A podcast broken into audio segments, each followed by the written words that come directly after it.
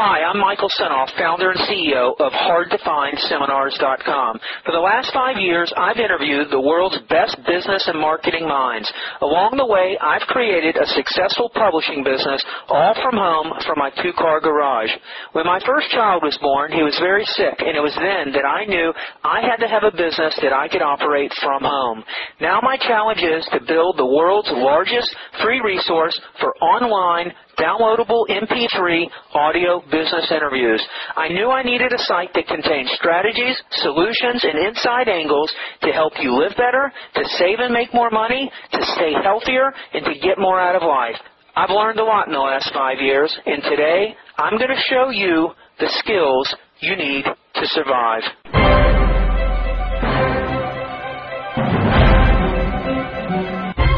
He said, I see talent in you that you don't even see. He said, you're a jack of all trades, master of none. He said, I've never seen such a waste of talent.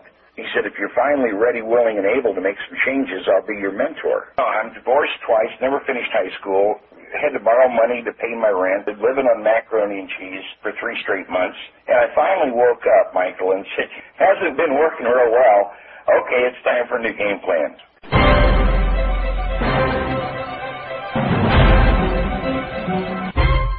Welcome to this special interview with Sales Master Stan Billue.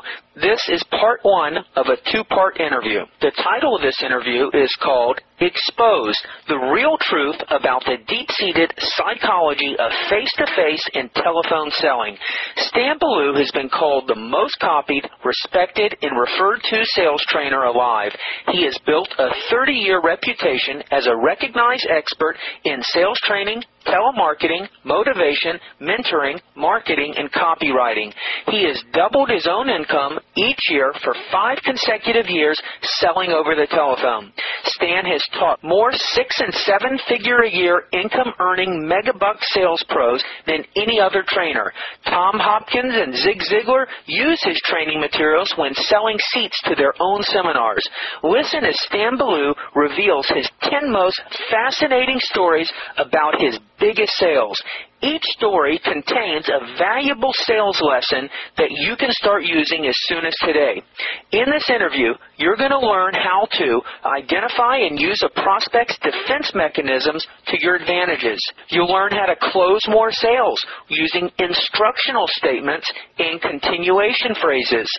You'll learn how to build up benefits to get the customer to prepay.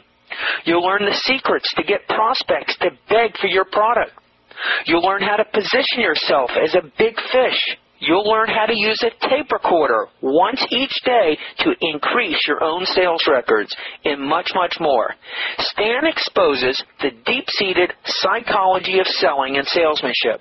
It's no surprise that his power-packed audio and video programs, Double Your Income Selling on the Phone, and ninety Telemarketing Selling Skills are sold in forty-five countries worldwide. Get ready to learn lessons in sales that you'll be able to remember. Enjoy. So where are you? What part of the country are you located in? I'm in Florida, just north of Daytona Beach. I'm from Atlanta originally. When I was fifteen and sixteen, Daytona was the place to go. Me and my friends, we used to go down to Daytona. Well, actually, we used to go to Ormond Beach as a family for family vacation. We stayed at the Ormond Beach Holiday Club. It was right there on, on the ocean. And then as I grew up, I used to visit Daytona with my friends as I went through high school. And we even had a family reunion back down in Daytona two years ago. Well, I actually live in Ormond Beach, right on the ocean. Yeah. Well, I love Daytona. It's definitely a different kind of ocean than here in San Diego. Got a different smell to it. The sand's different. When I think of the beach, that's what I think about. I think about the Florida beaches. Well, I love the power of your waves on the West Coast. We very rarely get anything that big here. Yeah. Are you from there originally? No, born and raised in the Midwest. Spent thirty-four years in Michigan, Indiana, Ohio, and then moved to Florida and thought I died and went to heaven. All right. What brought you out to Florida? Actually followed my original mentor down here. After I had quit working for him the last time, he relocated supposedly to retire in Florida and kept calling me, and he used to call me Big Guy. He'd say, hey, Big Guy, you got to come to Florida. I said, why, Jerry? Oh, he said, man, he said, every day the sun is shining, the sky is blue, flowers are blooming, birds are chirping, you'll have a whole new attitude. And at the time, I was in Flint, Michigan, which is kind of the armpit of mid-America, and I believe there's only one city, believe it or not, in the United States that gets less sunshine than Flint, and I believe it's Seattle or Spokane or something. For about eight months of the year, it's like living in gray pea soup with everything dead around you. One thing led to another, and he had come out of retirement, got back in the furniture business, only had two stores and was going up against some pretty strong competition. And he talked me into moving down to Florida for supposedly a ninety-day evaluation, take over the two stores, and decide whether or not he needed to open three or four or five more to be competitive or whether we should go do a G O B. So that's why I came to Florida. So what was his name and how did he become your mentor, and what's the story behind that? Well, originally I had worked for Jerry Ross, that is his name, he's not famous or anything, several different times over a three or four year period. We used to call it Ross University because you got one heck of an education. He had been a high school dropout, married with three kids before he was eighteen, and was a self-made millionaire by the time he was twenty-one and a multimillionaire by the time he was twenty-three. Was that all in the furniture business? Basically, yes. And I had done a variety of work with him. And the only way you could ever get a raise or a promotion or a compliment was literally to quit. And then a month or two would go by or whatever, sometimes only a few weeks. And he would come and romance you, if you would, to come back to work for him. We used to call him the flute player, like a snake charmer would charm a snake. He could be phenomenally warm and personable when he wanted to be. And he had invited me at the time. He had a summer home up on Mackinac Island, Michigan. And how old were you at that time? This is the age of thirty-four. I had basically been bankrupt, divorced twice, never finished high school, and a self-made failure for the better part of thirty-four years. And Jerry called and invited my wife at the time and I up to Mackinac Island for a weekend. And I knew darn well why he wanted me to come up and visit, and that's to hire me back. And I said to him, I said, you know, I really appreciate it, but I'm not interested in coming back to work. And no, no, no, just come on up, have a great weekend. I said, I'll call you back. And my wife and I talked about it. We really didn't want to take advantage of his generosity, but yet we both loved Mackinac Island. It's like going back in time, literally. Horses and buggies and bicycles, and for three months of the year, it's phenomenal. So anyhow, make a long story short, I decided to write down a figure that would be so much more than what he'd ever paid me that when it finally came down for him to try to pitch me to come back to work, I would pull out this figure, and of course it'd be much higher than what he offered, and that way I could justify going up there for the weekend. Make a long story short, we went up there, had a great time. Sunday afternoon, we were sitting around by the pool, and Jerry said, you know, I like where your head's at. I like your attitude. Here's your position, which was basically general manager. Here's your responsibilities, and here's what I'm going to pay you.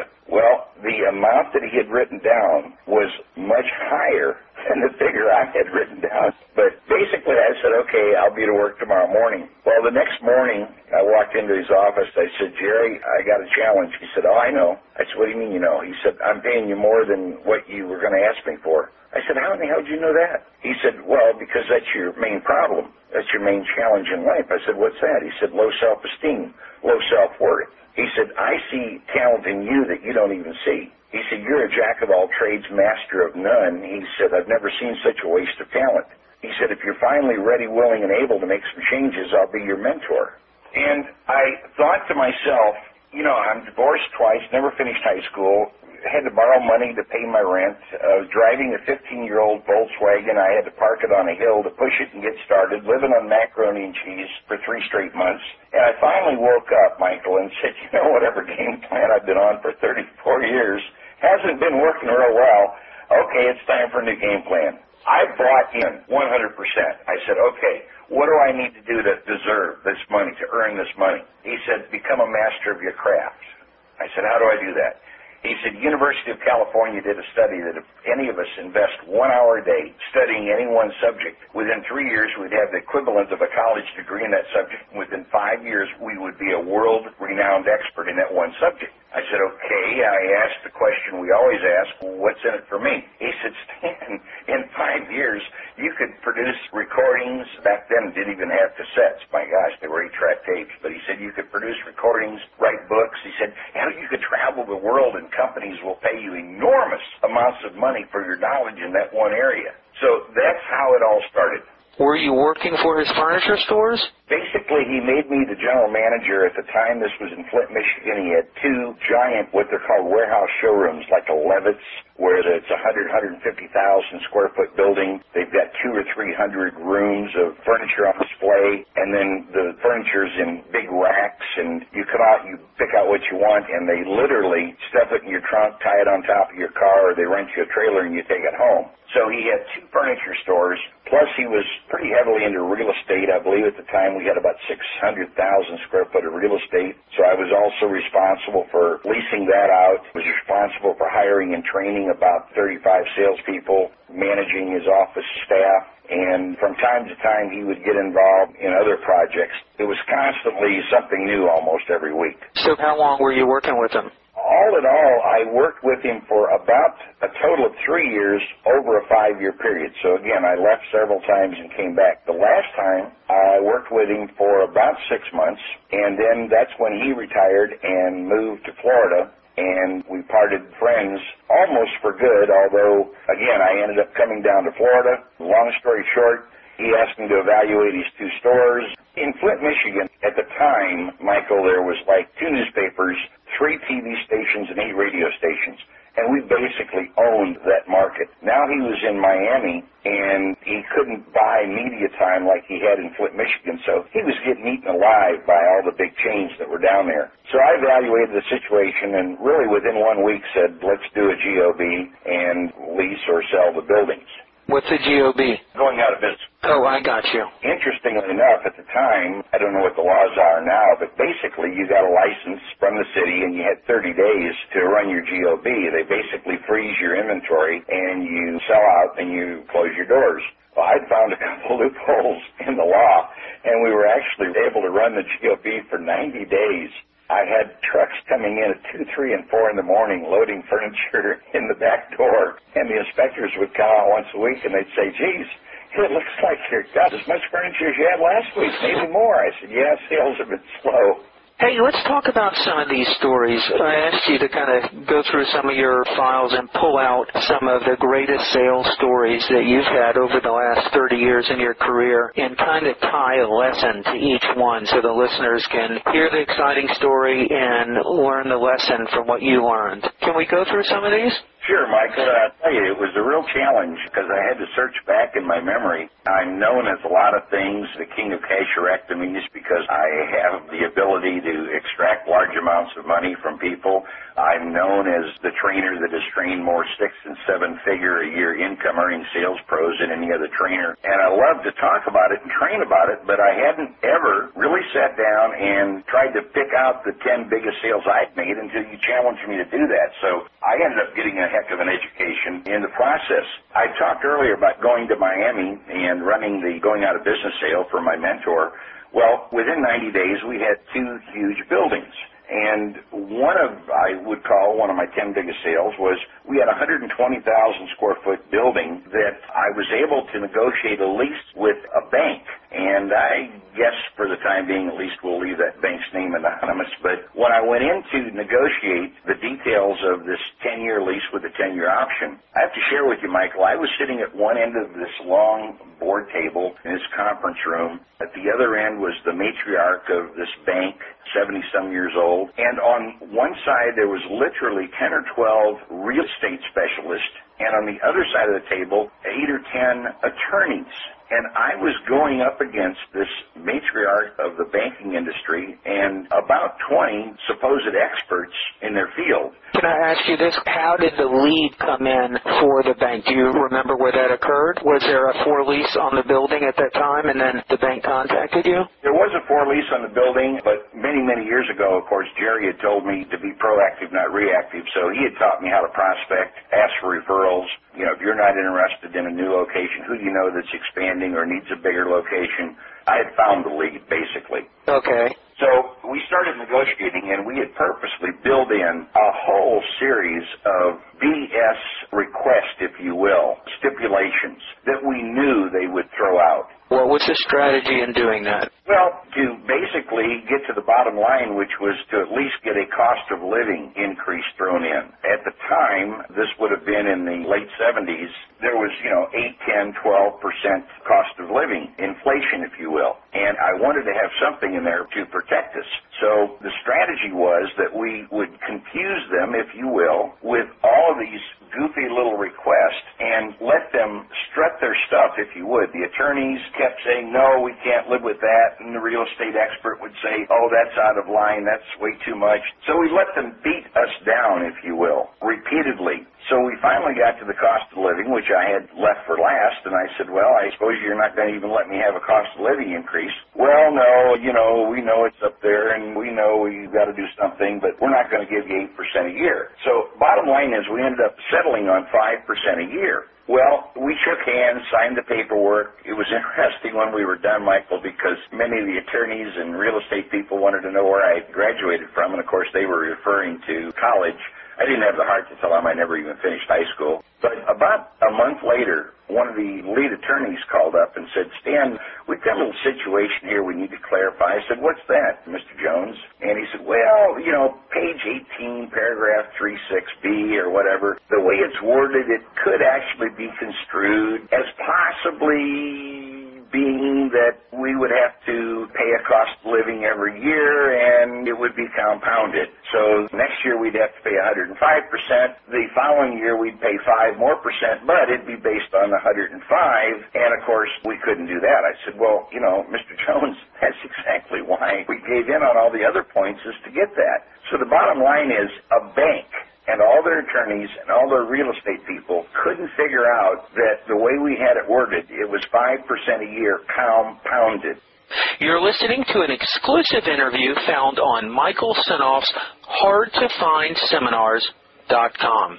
Oh, so y'all intentionally wrote it up that way? Absolutely. Bottom line is, every year for the next ten or twelve years, Jerry would call me once a year on the anniversary date of the lease just to say thank you. It was the single biggest sale that he'd ever made or that we'd ever made together. And they stuck with it and couldn't get out of it. They couldn't get out of it. It was the ten-year option. The only way they finally got out of it was, I believe, around year twelve, and I was no longer with him, of course, at the time, but I believe around year twelve, they finally bought the building from him, which they had an option to buy, and the option was similarly worded, so they ended up paying through the nose to buy the building, way more than what it was worth at the time, just to get out of the lease they were in that was eating them alive.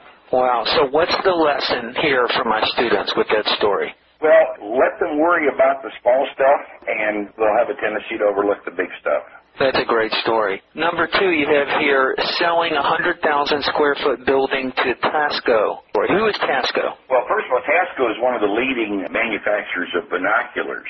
And this was the second building that Jerry Ross had that after our G O B sale, we just had a one hundred thousand square foot building sitting doing nothing. So he owned these buildings, right? Oh, yeah, he had bought them. And it was right on the Palmetto Expressway, though, which is a main thoroughfare in the Miami area. And it had a large pylon attached to the building. And interestingly enough, I researched the sign laws, and you couldn't put up billboards or signs along there. But if you had a pylon that was attached to your building, you were grandfathered in, and you could just about put anything on this pylon you wanted to. Explain what a pylon is. If you imagine a one hundred thousand square foot building that's like three stories high, and all of a sudden there is a section coming out that's maybe six stories high and, oh, eighty to one hundred feet long, only a couple of feet thick. But it's like a huge metal signboard attached to your building. Oh, I got you. Is that the purpose they built them for signage?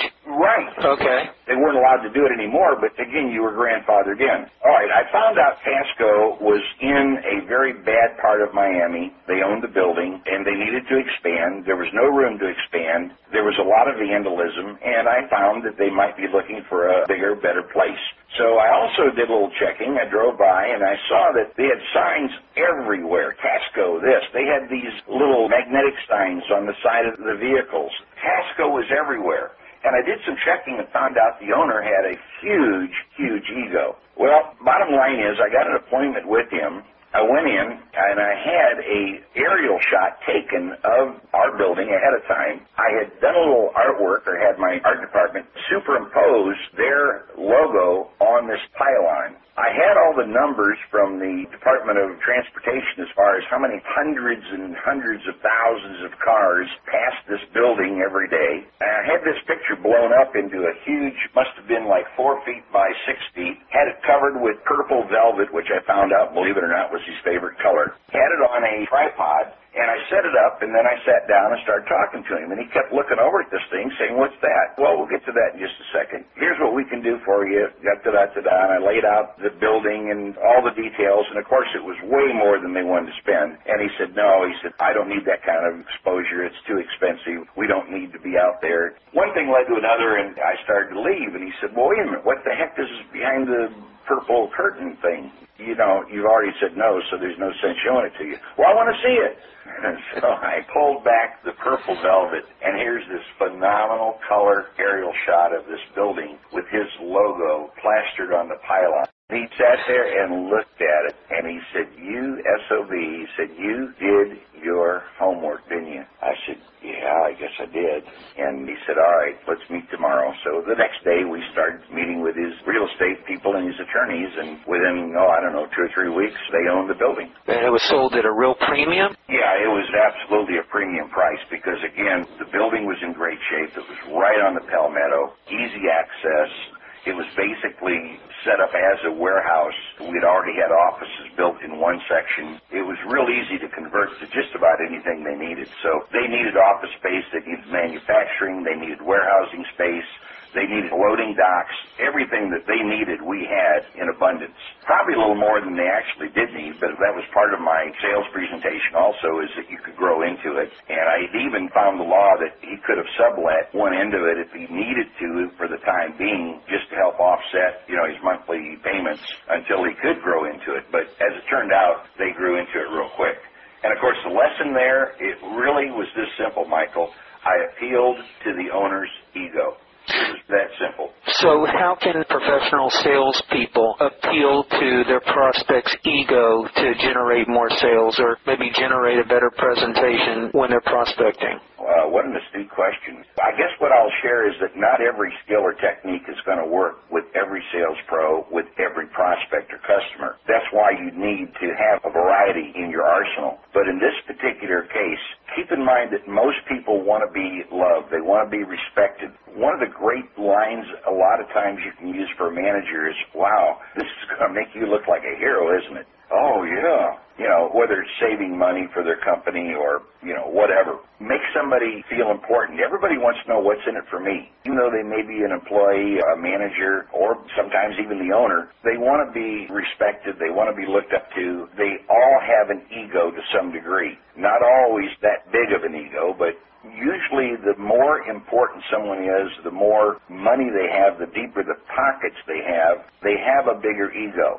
Now, interestingly enough, most of those deep pocket people also hold their cards very close to their chest. They don't like to go necessarily run around and brag about it. Let me give you a quick example, if I may. If you're qualifying, let's say, someone and say, "Tell me a little bit about the kind of work you do." Well, someone with deep pockets is liable to say, "I'm in banking."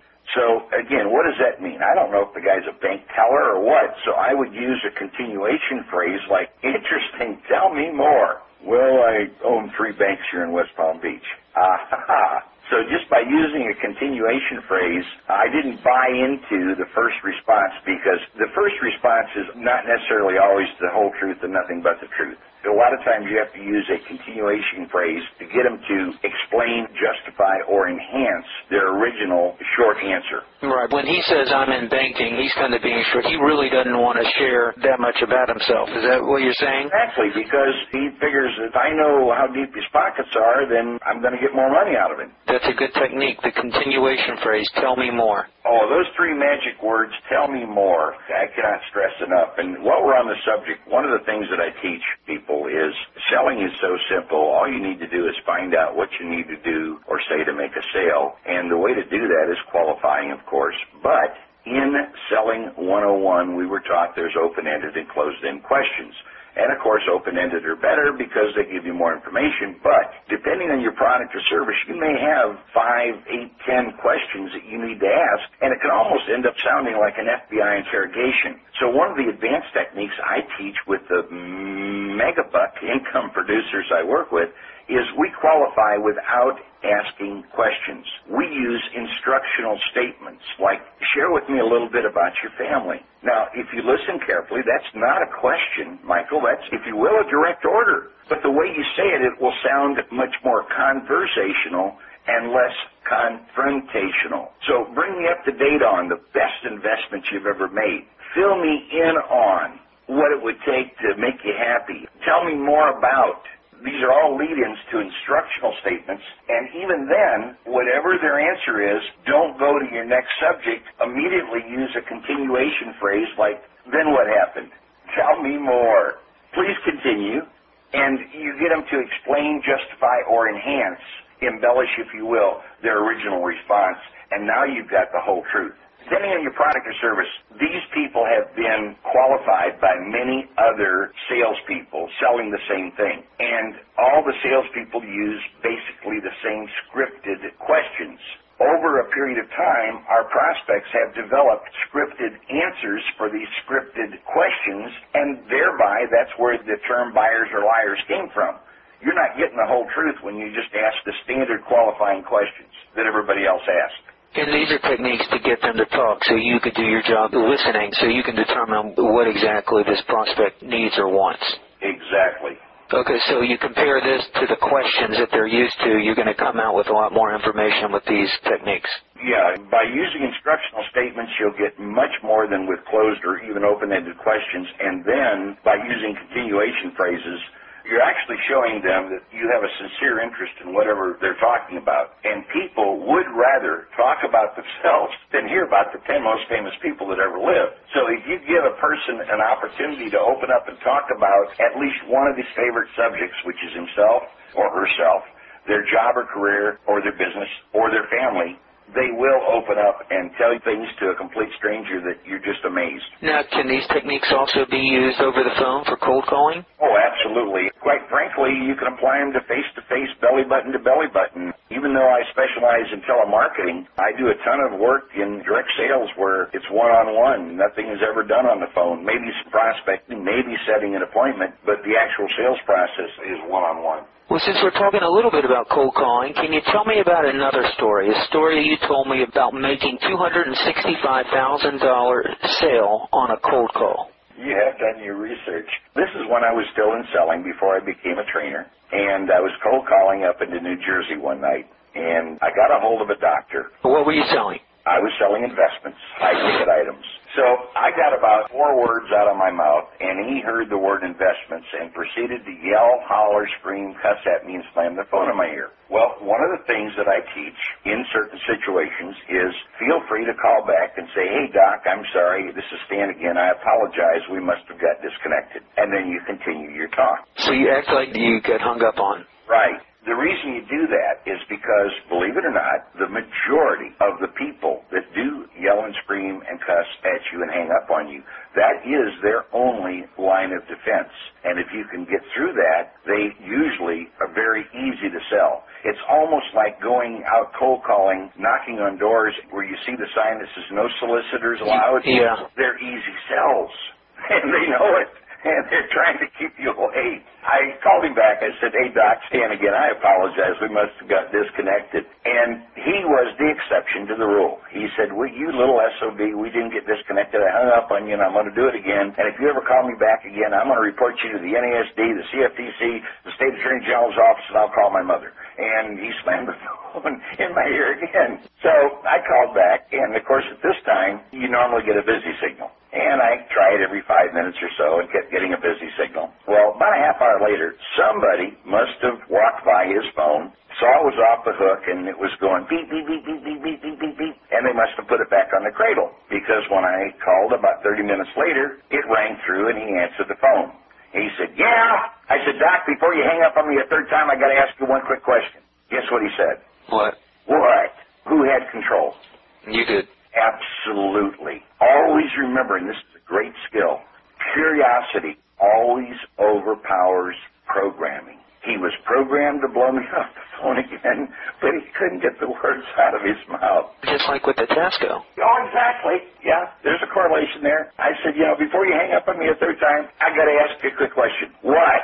I said, it sounds like you've had some god-awful experiences before in the investment arena over the phone. And he said, I sure have. I said, oh, I am so sorry. Tell me more. And for the next two minutes, he told me everything I needed to know. He yelled and screamed, but interestingly enough, it was almost like letting the air out of a hot air balloon. The longer he talked, the mellower he became. And he was saying things like, you know, oh, this guy kept calling me from South Florida. He'd call me two, three times a day for a month until I finally bought. Hello, is this a good prospect? Yeah.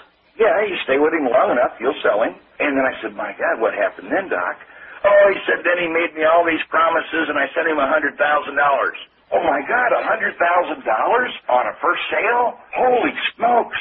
So I said, what happened then? Oh, I lost it all. I said, Doc, I am so, so sorry. I said, I got to ask you, though, as I'm getting ready to write, Doc, what in the world did this guy tell you over the phone to get you excited enough about sending him one hundred thousand dollars? And I'm writing, and I'm saying, go on. Please continue. And then what happened? What did he say next? I don't know what. He was telling me exactly how this guy sold him. For more exclusive interviews on business, marketing, advertising, and copywriting, go to Michael Senoff's hard to find seminars dot com. Okay, I see what you're saying. Yeah, he's giving you his buying strategy. Exactly. What his hot button was, what objections or concerns he had, and how the guy overcame them. Now, interestingly enough, and this is very important, he was also telling me some words and phrases that he did not want me to use. These are words and phrases that he associated with a very painful experience. You follow me? Yeah. Do you remember what a couple of them were? Not off the top of my head, but when I teach people to sell investments, two of the key questions we do ask is, share with me, and again, it's not really a question, it's an instructional statement, but share with me the very best investment you ever had. Now, I don't really care so much what it was. Michael, what I'm looking for here is a couple of favorite words or phrases that this prospect uses to describe this pleasurable experience.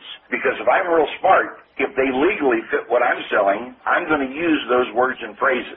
ninety-nine percent of the people will not know what's happening when you're using their favorite words or phrases. All they do know is they're starting to feel real comfortable communicating with you. Now, on the other end, we also say, now without causing you too much pain, what was the worst one you ever got into and what happened? Again, I don't necessarily care what it was. I'm looking for words and phrases that they use, that they associate with this bad, painful experience, because if I'm real smart, I'm going to write them down and never use them. Make sense? Makes perfect sense, yes. The bottom line was, I said, Doc, I said, I'm so sorry. I said, I do thank you for sharing. He said, you know, he said, I kind of like you. Now, listen to this. He had been talking for two, three, four minutes. All I've been doing is leading the conversation by saying, go on, tell me more, what happened next, what did he say next? All I've been doing is listening. But he ended up saying, you know, I kind of like you, what the heck have you got? And at this point, I started using takeaways. I said, Doc, believe me, it's not the right time to discuss that now. What's the strategy? Why did you choose takeaways at that point? Because I wanted him to beg me, ask me to sell him. I didn't want to try to be another salesman. I didn't want to be pushy like this other salesman had been. I wanted to use just the opposite approach, have him try to sell himself instead of me trying to sell him. So I started using takeaways. I said, Doc, trust me, it's not the right time. Maybe on a future conversation. Well, what do you got? I said, Doc, trust me, it's very risky. And he had used the word trust several times in a good way, so I kept using this word back. I said, again, trust me, it's very risky. You could lose all your money, and that's the last thing you need to do is get involved in another investment where you could lose all your money. Well, what the heck is it? I said, Doc, I tell you what, let's talk in about a week. And he said, damn it, what the heck you got? I said, all right, if you insist. I do. Okay. I proceeded to tell him what we sold and did all the disclaimers, did everything legal. And he said, you know, I like that. The bottom line was about twenty minutes after he had already hung up on me two times. He said, you got a deal. He said, I'll wire the money tomorrow. He opened up a new account the next morning, wire transferred two hundred sixty-five thousand dollars. Wow, that's incredible. What was your commission on that? Do you remember? Oh, uh, at the time it was about four percent. Do the math. It was a pretty good day in paradise. The minute that happened, I went around to about fifty other salespeople that were on the same floor as I was, and I said, please, give me anyone that hangs up on you, anybody that yells at you and cusses at you. I'll buy the darn leads. And did you get any? Yes. Were you able to turn others around the same way? Yes, and that's when I found that that is basically their only line of defense. If they can blow you off in the first five or ten seconds like they do, ninety-eight or ninety-nine percent of the other schmucks that call them, you got a good shot at getting them to open up. And the reason they blow you off is because they have pain, they have hurt.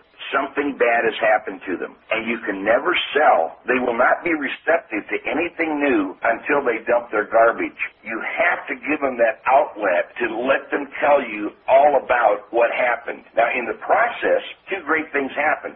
One, they're getting rid of some of this anger and pain and hatefulness that they have been storing up for the next guy that calls them or next gal that calls them on the phone. But at the same time, you're also finding out how they were sold in the past. That is very powerful. I really like what you're explaining here, because at the same time, the tell me more, you're looking for their unconscious buying patterns, and you're listening and you're getting him to tell you the exact way he buys, and then you're mirroring him with some of the words, positive words, and you're avoiding the negative words to increase the chance of that sale. Oh, wow, you're taking notes. That's good stuff. Yeah, you've hit the nail right on the head. And again, that's one of the beauties about being able to do business on the phone is I don't have to worry about looking interested or how I'm sitting or anything else. I can concentrate one hundred percent on listening to him, what he's saying, how he's saying it, what does he really mean, what other words he's using, how is he using them, and I can take enormous notes. And interestingly enough, you know Mike Brooks, Mister Inside Sales? I do not. All right, you might even interview him. Mike has been a protege. He now has a best-selling book out on Amazon. We met back in the eighties, and the way a lot of people know about me is he was struggling to even stay in last place in his sales organization, and his manager said, here, buy these tapes. Back then it was cassette tapes. He said, from this guy named Billue. He said, you know, this is the last hope for you. Anyhow, Mike bought my tapes, and within thirty days became the top salesman in that company, went on to double his income every year for three years, became a millionaire, and now he's out teaching others how to do, basically followed in my footsteps. Mike will tell you the single greatest catalyst, if you will, for him turning his career around was that he had heard me on one of my tapes say the greatest thing you can ever do to improve your career is tape record and critique one phone call a day. You don't need a manager. You don't need seminars. All you need to do is listen to yourself, and you'll hear whether or not you were pacing yourself to your prospect or you were stepping on their answers, or he asked you what time it was, and three minutes later you're telling him how to build a clock because you're too wordy, or you're not even answering his question, or whatever the case may be. It's phenomenal what that one technique will do for you. Also, just to recap on these prospects who hang up on you, what appears to most salespeople, probably even professional salespeople, is that this is going to be your toughest client when it's really the opposite. It could be your easiest one and best sale. Exactly, and the lesson to be learned there is I earned the right to make a presentation by listening. I allowed him to dump all of his garbage. In the process, I was finding out how he was sold before, and by tweaking it a little bit, I got him to go, instead of one hundred thousand dollars, two hundred sixty-five thousand dollars. How much today should professional salespeople and salespeople present with presentations? Is that a good strategy? Well, it's an interesting question, because a lot of times the sales process might not all take place at one sitting or on one phone call. Depending on your product or service, you may be doing your qualifying and setting an appointment and then going over to visit with them to make the presentation, or you may be qualifying on the phone, by law sending out a prospectus or something and then calling them back to do your presentation. So it's not always done at the same time. Yes, there are some distinct steps. The qualifying process should be about eighty twenty, which is twenty percent me talking, eighty percent me listening. The presentation stage should just be the opposite, which is about eighty percent me presenting, talking, and and the prospect twenty percent talking. So, yes, they will have a couple questions. They will have a couple concerns. They will have a couple objections. If I'm not getting anything from them in the way of feedback, I'm going to elicit some feedback just by using some tie-downs or assumptive tie-downs or questions just to make sure that, you know, I'm doing my job right. And interestingly enough, it can be the wording you use. I never teach people to say, do you follow me? That's almost like implying that they could be stupid, that they're not smart enough to follow you. Instead, you say, am I making myself clear? Did I explain that properly? Little minor things like that won't necessarily make or break your career. But what I teach salespeople is if you'll add one skill or technique to your arsenal a day, that's five a week, that's twenty-two a month, that's two hundred fifty a year. My God, you'll be able to go elephant hunting with a stealth bomber instead of a pea shooter. That's great. Let's do another story. How you started your career as a trainer. My reputation was that I doubled my income every year for five straight years, which is true. Semi-retired to my Arabian horse farm that I was building on the Saint John's River, bought a bass boat, went fishing every morning and every evening, and within about two weeks was bored to death. So I knew I could sell. I knew I had made selling a science, if you will, because remember that one hour a day for five years? Well, I didn't quit at the end of five years. I kept investing that hour a day. In fact, interestingly enough, Michael, this past July, I just celebrated my thirty-first anniversary of investing at least one hour a day to become a little better today than I was yesterday. Wow, that's great. Well, if you ever run out of material, let me know. I've got some stuff on the site for you. Believe me, I'll plug your site to no end. When you discovered me and told me about your site, man, I have been on it, downloading and listening. And see, this is the beauty of it. There's no excuse for a bad year, a bad month, a bad week, or even a bad day in selling. All the masters that have gone before us have committed their skills, their techniques, their attitudes, their mindsets, their timetables. Anything and everything you ever want to know is already there. It's either in print or, in your case, it's the spoken word, which is even more powerful to most of us than the written word. It's there, all the great ones. So, yeah, I would encourage anyone that any waking moment, why turn on the boob tube, you know, and watch two and three quarters hours a day of people entertaining you when you could invest some time every day to become a master of your craft? So there's a plug for your site. I appreciate it. And there's one particular interview you may be interested in. It's with Melvin Powers. He was a great, famous mail order man. He's still alive. He's in his eighties. He doesn't like me saying his age. But he was very heavily into Arabian horses as well, and he was a publisher. He was Wilshire Books, and he publishes a whole line of books on horse racing and Arabian horses, and he was into that as well for a long time. I will definitely look him up and listen to him and exchange some emails. I've heard of him by reputation. How I started my career as a trainer. I went ahead and I sat down at the dining room table and I started organizing all of the skills and techniques that I had been using. It was almost like swipe files, organizing it all into the different segments like the approach, how to keep from being blown off in the first ten seconds, how to work through screeners, how to arouse interest with benefits, how to bridge into the qualifying, how to qualify properly in less time for larger amounts of money, how to bridge into the presentation or set a firm appointment, how to call back for your presentation and not get blown off the phone again. You know, I read it and I'm not interested or whatever. Haven't read it yet. Call me back in a week and I'll stroke you some more. How to do add-on or step-up selling so I can write larger orders, how to overcome objections, how to close sales, how to get referrals. That's another thing. I'm known as the king of referrals. You know, what to do after the sale. And I started organizing all this, and then I hired an English major to go into a recording studio with me because English was never one of my best subjects, and I wanted to make sure I wasn't mispronouncing anything or using it in the wrong context. And I recorded my first six-pack, if you will, six audio tapes, called it Double Your Income Selling on the Phone, had a tape duplicator, I think, make up fifty sets, and got on the phone, started calling stock brokerage companies, and basically cold called asking for the manager. And Stan Billue does not like rejection, so I used Pat Murphy. And I'd say, hi, Pat Murphy here. I understand you guys do business over the phone. Yeah, how many salespeople? Six. Great. You know, there's a new set of cassette tapes out called Double Your Income Selling on the Phone. They're really great, and you ought to get a set. And they'd say, well, who's it by? And some guy by the name of Stan Billue, yeah, I never heard of him.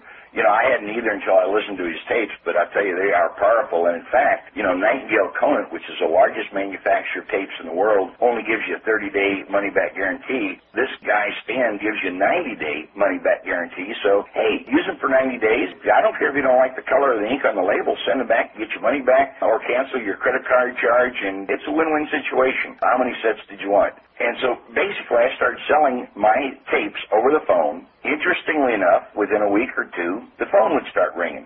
Hello? Yeah, is Stan Billue there? Hold on, let me transfer your call. Hi, this is Stan. Hey, Stan, we bought your tapes a week or two ago from that Pat Murphy guy. Yeah, Pat's the character, isn't he? Yeah, yeah. Listen, this is some good stuff here. Do you ever do live dates? And I'd say, do I do live dates? You were lucky to catch me on the phone. I've never done a live date in my life, Michael. Yeah, I got you. So they'd say, well, we were interested in having you come in doing some training. What do you charge? I'd say, well, what's your budget? Well, whatever figure they'd give me, I'd say, ooh, which is what I call the disappointed technique. And they'd always say, why, do we need more? Well, yeah. We'd basically arrive at a ballpark figure, and they'd say, well, what can you do for us? I'd say, well, let me ask you this, Mister Manager. If you could wave a magic wand and improve three areas of your sales process that would dramatically impact your bottom line, like virtually overnight, what would they be? Well, they'd say, write larger orders, open more new accounts, and get a lot more referrals. Well, we talk a little bit, and then I'd say, you know, Mister Manager, in wrapping up, in a four-hour seminar, I believe that we can help your people open more new accounts, write larger orders, and get a lot more referrals. They'd say, wow, that's just what we need. Yeah. They'd say, well, when are you open? I'd say, whoa, man, I'd flip through my pages, you know, and I'd say, when did you need me? They'd say, well, we were hoping like next week. Oh, next week. Oh, wow, no. What day next week? Well, maybe like Tuesday morning. By golly, you know what? You're a lucky day. I am open Tuesday morning. So I'd go in and I'd do a date. At the end, they'd say, wow, this is great. Do you have any more? I'd say, oh, yeah, and it's a shame if you don't bring me back because my next presentation is so much better than this one. So I got repeat business, and, of course, being the king of referrals, I'd also say, you know, hey, without telling me your direct competition, for crying out loud, you've got to know some other managers from other investment houses. Who do you know that could need a shot in the arm? So I'd get referrals. When you created the tapes, wasn't your intention to do training like that, or was that oh, just... absolutely. It was, okay. Everybody else in the industry basically put a trifold brochure or flyer together, mailed it out, and then hoped the phone would ring. They were begging for people to buy their products, or better yet, book them. Okay, what I did is I turned the whole process around. I dealt from a position of power. I made them come to me and ask me to come and do training for them by selling them my product first. Just completely backwards from anybody else that was doing it at the time. Within one year, from the day I was doing nothing except bass fishing and feeding my horses, within one year I had taken a three-car garage on my property, remodeled it into about six hundred square feet of offices. In those six hundred feet, believe it or not, I had a staff of three people that were just shipping product, booking my travel, and keeping track of my Marriott points and my airline miles, and had five people on the phone full-time selling my tapes over the phone. And I was on the road doing up to twenty-two engagements a month for the next twenty years. twenty years? What were you selling your engagements for? How much at that time? I started my career in late eighty-three as far as a speaker trainer. And back then, if it was around Florida, it could be as low as a thousand to fifteen hundred for a four-hour seminar. If it was out of Florida, it was usually two to three thousand because I did pay my own expenses. I found from a couple speakers that after the magic wears off sometimes, then a month later, your client gets a bill for the airline or the hotel for them to pay. Sometimes didn't work real well. Plus, I didn't want to argue with somebody why I stayed at a Marriott rather than a Holiday Inn or why I flew first class instead of coach or whatever. I just booked it as an all-inclusive. I cover all travel and expenses. Were you selling product in the room? My God, yes. And these came from my years when I worked with American Sales Masters, which is another whole story. But let me get back to yes. I would go in and say, now, I'm going to do the presentation. Here's the introduction. For any speakers that are out there, this will help you, believe me. The person introducing you can really kind of set the tone for the entire meeting. If you just let him get up there and say, okay, guys, get your attention. We've got some guy here, Stan Billue. Uh, yeah. Come in and talk with us a little bit more and try to get you guys to sell some more so you don't get fired. I had a standard introduction I made them read that just made me sound like the Second Coming. And before we actually went on stage, I'd say, now, at the end of the program, I'm going to be offering them my tapes. If you like what you heard on the tapes, you're going to darn sure want them to have those tapes, because not just four hours today, they can actually have me riding with them in their car to and from work. And the spaced repetition, I'd sell him on the idea of power of listening to the spoken word. And what I would do is say, look, if it was volume one, it was one hundred twenty-five dollars. Let's say it's both volumes.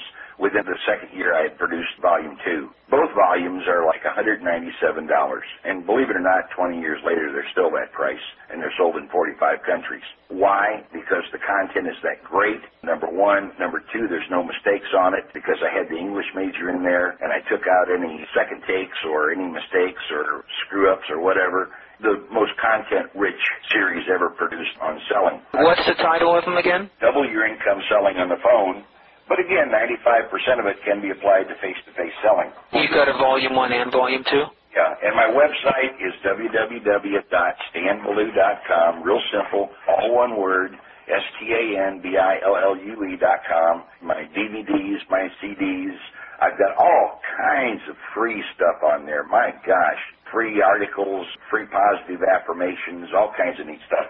Anyhow, I would say to him, what I can do is I can share this series with him at the end of my seminar and tell him, rather than two hundred bucks or one hundred ninety-seven, that for those interested today, the company's going to pick up half of that. Now, you don't really have to pay me that half. I'm actually going to discount it fifty percent, but they're going to think that you're paying half of it. Now, can you do me one other favor? Some of the guys may be a little tapped between paydays. Can you do a payroll deduction for those guys that don't have the cash or don't have a credit card? And then what I was leading to is basically getting one check when I walked out for five or ten or fifteen or twenty or fifty cents, whatever, and then let them worry about collecting the money from their salespeople. Wow, where did you learn that strategy?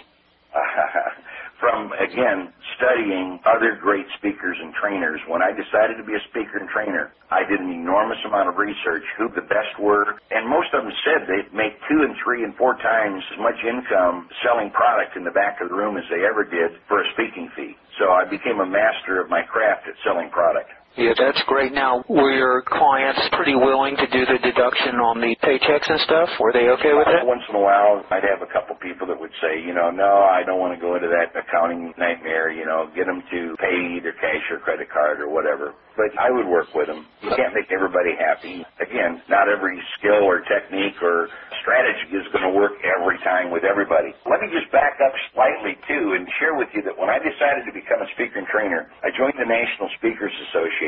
At the time, I believe there was something like fourteen hundred members. There's probably four or five thousand today. But I got the membership list, and I noticed about seven hundred of them were motivational speakers, and the other seven hundred were sales trainers. And I said, you know, I don't want to be a small fish in the ocean. I want to be the whale in the pond. I want to be the big fish in the small pond. So I looked a little closer, and there were actually two people. There was a Tom Norman and a Mona Ling. I remember them very well, that actually specialized in selling over the phone. And everyone that I could talk to said, hey, that's the coming thing. You don't want to drive around in your one hundred twenty degree car fighting traffic, making maybe two or three presentations a day, when you could make two or three presentations an hour by learning how to sell over the phone. So I decided to be a specialist, if you will, and build myself out as one of the greatest telemarketing sales trainers in the world, and then spent the next thirty-five years living up to that reputation. Well, that's great. Okay, we're getting into the lesson about how you position yourself as a big fish, but when we talk about positioning, just three simple examples. When you were telemarketing on the phone, you used a different name, so you could position Stan Billue as the expert, rather than Stan Billue saying how great your tapes are, why don't you buy them? You also gave the example of when your clients would introduce you to the people you're speaking to, that was positioning as well, because you had written and prepared the introduction, so it made you more receptive to the listeners. And then also you gave an example of when you sold your tapes first and had your clients call you asking you for speaking engagement. That's all positioning as well. I'll give you one more example of positioning. Remember I said at the end when I was sitting with the manager, I'd say, by the way, without giving me your direct competition, you've got no other manager. Yeah, there you go, your referrals. But listen to what I would do. I would say, by the way, they'd say, well, yeah, I know Bob Jones over at A B C Company. Okay, what's his number? They'd look it up in the Rolodex. They'd give me the number. I'd say, would you mind giving Bob a call right now? Now, why did I do that? He's still in ether. He just saw ten minutes, and when I hit the stage, I'm soaking wet in a minute and a half. He saw ten minutes of me, fire and brimstone, getting his salespeople excited. They all held their hand up. They raised their hand. They wanted to invest in their future and buy my tapes. The guy's booking me for a repeat engagement already. He's in the ether. I got him to call the referral and say, Bob, man, we just had this kid, Stan Billue, in here. Holy smokes, he got my people fired up. Man, you got to talk to him. You got to have him in your room. What would you have him do? Would you say, call him, or I'm going to have him call you? How would you position it? Well, I'd say, when they had the Rolodex open and they were reading off the number to me, I'd say, you know what? Since you got a minute, you got the phone right there and the phone number in front of you, would you give Bob a call real quick? Well, okay. They'd pick up the phone and call Bob. What would you do after they told them how great you were? Would you get on the phone? Would Sometimes they would say, here, let me have you talk with him. And I just briefly introduce myself and say that I've got to catch a flight, but I will give you a call tomorrow. What's the best possible time to reach you in case I miss you then? When's an alternate time I can almost always be able to reach you? All right, sum up the lesson for number four, how you started your sales career, and then we'll go on to another story. Always position yourself from power. Don't beg for business. If at all possible, position yourself in power, and they will come to you and ask you for business.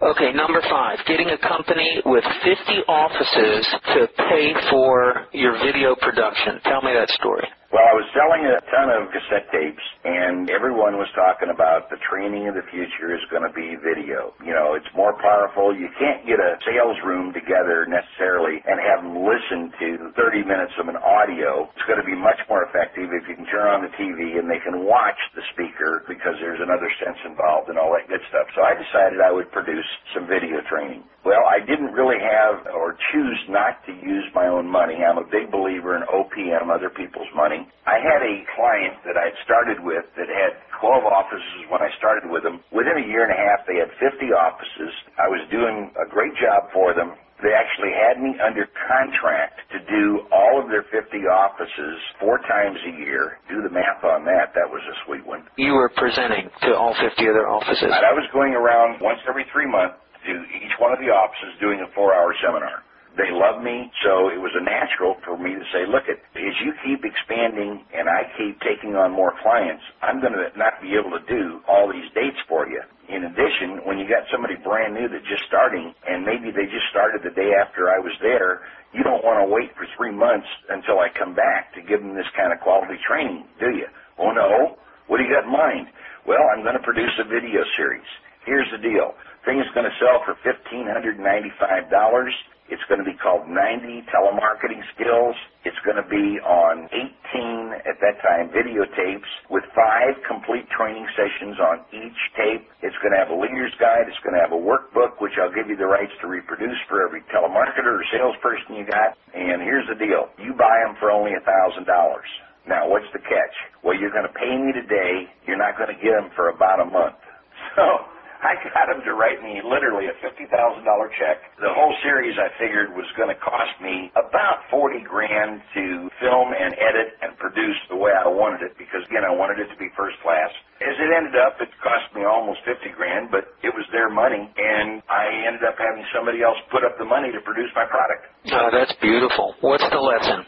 Oh, wow. Lesson is I built tremendous value and benefits to them to get them to buy and pay up front. Please continue to part two. For more interviews like this, go to hard to find seminars dot com.